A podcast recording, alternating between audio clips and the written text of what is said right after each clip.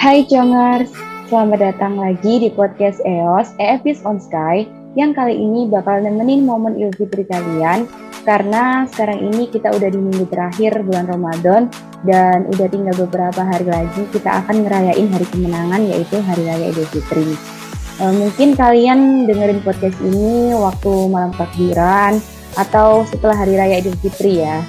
Uh, sebelum lanjut lebih jauh, kenalin dulu aku Karina dari D3 Telkom A dan tentunya biar makin seru bawain podcast kali ini, aku nggak sendiri, ada teman aku. Halo Jongers, aku Denny dari D3 Telkom A juga. Kebetulan kita memang setelah sih. Ya bener banget nih. Biar teman-teman tahu gimana kabarnya Mas Den dan lagi sibuk apa nih di bulan Ramadan tahun ini. Iya Mbak Rin, Alhamdulillah kabar aku sehat walafiat dan lagi sibuk kuliah yang kebetulan udah offline mulai tiga minggu yang lalu dan biasa nggak hanya aku aja nih yang paneng sama tugas-tugas laptop dan proyek. Kalau Mbak Karin nih gimana kabarnya? Ya pastinya sama juga ya, kita sebagai mahasiswa nggak akan bisa lepas dan kabur dari laprak dan tugas-tugasnya. Ditambah lagi puasaan kayak gini, di mana kita harus pinter nih, ngebagi waktu antara belajar dan ibadah agar tetap maksimal. Kayak uh, yang udah dibahas di episode EOS sebelumnya. Ngomong-ngomong soal bulan Ramadan tahun ini spesial banget nih. Seperti yang kata Mas ini bilang, kita alhamdulillah sudah bisa offline. Ya, alhamdulillah nih Mbak Rin. Alhamdulillah bulan Ramadan ini jauh lebih berwarna dan bermakna karena kita bisa kembali jalani dengan kuliah offline bareng teman-teman, praktikum dan bercanda bareng di kelas. Dan paling aku tunggu-tunggu itu kita bisa ngabuburit dan buka bersama pulang kuliah. Itu seru banget sih menurutku. Wah iya sih, emang seru banget nih. Beda banget ya sama dua tahun sebelumnya uh, mana kita hanya bisa ngejalanin puasa bareng keluarga di rumah dan kita cuma bisa nyapa teman-teman dan saudara lewat platform aja. Tahun ini jadi spesial juga buat aku karena teman-teman dan keluarga aku nambah nih. Ditambah ta uh, di tahun ini aku bisa ngejalanin puasa bareng teman-teman kuliah yang mereka nih nggak dari Surabaya aja, dari berbagai daerah juga. Jadi uh, list bukernya nih nambah gitu. Jadi dari list SD, SMP, SMA, terus sekarang nambah tahun ini jadi bersama teman kuliah gitu sih Den. Wah bener sekali tuh Mbak Rin. Alhamdulillah karena kerja keras kita juga nih pemerintah kita sudah memperbolehkan mudik dan kita bisa silaturahmi lagi bareng keluarga di kampung halaman. Tapi teman-teman tidak lupa juga tetap jaga prokes ya biar kita tetap sehat selalu sekeluarga Terus kata Mbak Karin tadi dua tahun lalu kita bisa mudik dikarenakan masih full online. Kalau boleh tahu flashback dikit nih gimana cerita dari Mbak Karin di tahun sebelumnya? Oke, karena uh, dua tahun lalu kita masih dihadapkan dengan pandemi yang masih berbahaya nih kalau kita ngerayain dengan kumpul-kumpul dan berkerumun. Soalnya uh, pemerintah juga menganjurkan untuk tetap di rumah aja meskipun momen Idul Fitri. Terus uh, jadinya nggak ada momen-momen Idul Fitri yang seperti biasanya gitu, jadi beda. Eh, nggak uh, ada momen kayak riuh belanja sana sini, shopping gitu ya sebelum Lebaran. Terus uh, sempet malam takbiran itu sepi banget. Terus pemerintah juga uh, waktu sholat id menganjurkan untuk sholatnya di rumah masing-masing aja gitu. Jadi aku uh, lebarannya ya di rumah aja gitu sama keluargaku, sama kakakku, orang tuaku, keponakanku di rumah aja kita uh, ngejalanin seperti biasa tapi ya cuma keluarga gitu.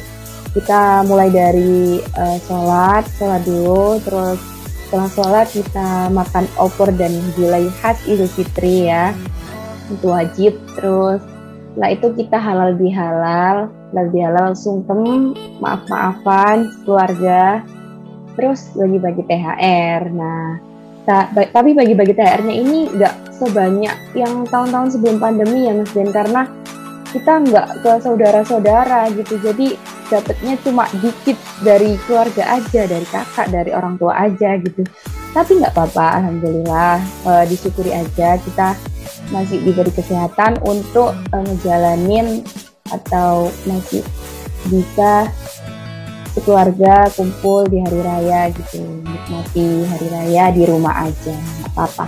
Nah kondisi tahun ini alhamdulillahnya ya kita bisa kembali rayain halal bihalal dengan saling mengunjungi tetangga dan saudara di kampung. Uh, tapi kata Mas Dini tadi benar banget kita harus tetap menjalankan prokes dengan baik. Dan tentunya karena kita dibolehin mudik nih THR kita nambah dong Mas Den semakin banyak dong karena kita ketemu keluarga-keluarga yang jauh Nah, kalau Mas Denny sendiri gimana ceritanya? Oh ya, kalau dari aku sendiri sih cerita ketika lebaran di tahun ini dan tahun kemarin pasti seru tahun ini sih karena kita juga bisa pulang kampung, kembali kumpul-kumpul bareng keluarga lagi, silaturahmi bareng saudara-saudara di kampung. Sedangkan di tahun kemarin kan kita nggak diperbolehkan untuk mudik, memudik, untuk mudik atau pulang kampung. Nah, kalau di puasa atau lebaran di tahun kemarin kan sangat sepi sekali gitu gak ada mudik nggak ada takbir keliling dan lain sebagainya. Nah kalau di tahun ini kita bisa banget untuk mudik karena itu yang diinginkan oleh semua orang sih. Uh, karena kemarin kan lagi rame-ramenya virus berbahaya yang disebut dengan virus corona itu Iya, benar banget sih. Momen mudik itu emang paling ngangenin ya. Meskipun capek dan macetnya saat perjalanan, tuh bakal kebayar tuh nanti dengan kebersamaan kita kalau ketemu keluarga-keluarga di kampung.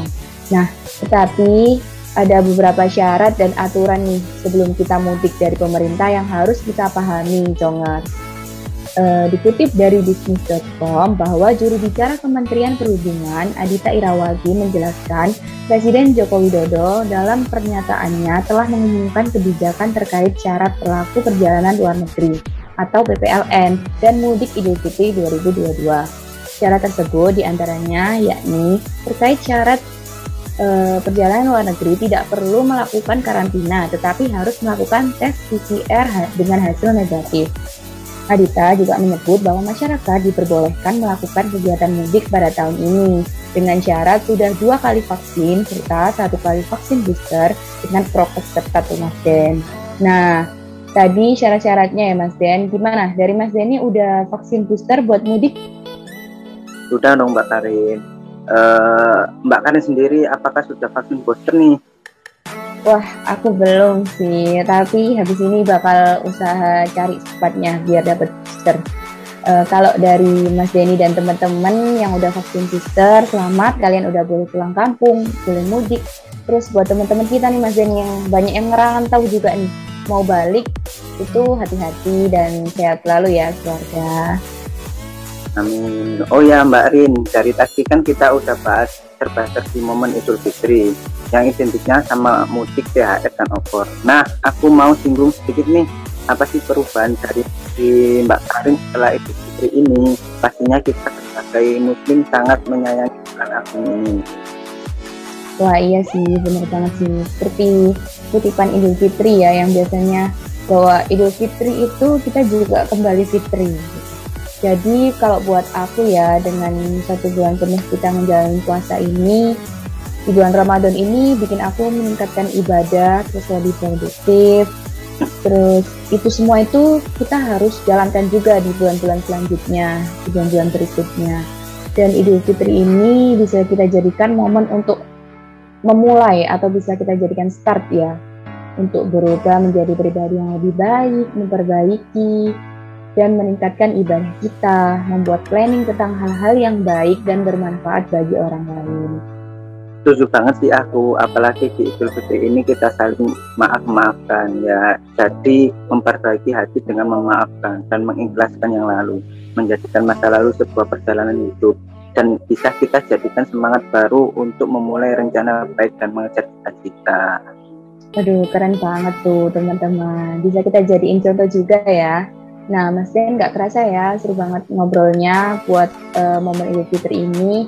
Tapi sekarang sebelum kita nutup podcast episode uh, Idul Fitri ini, ada kata-kata nggak buat Congers?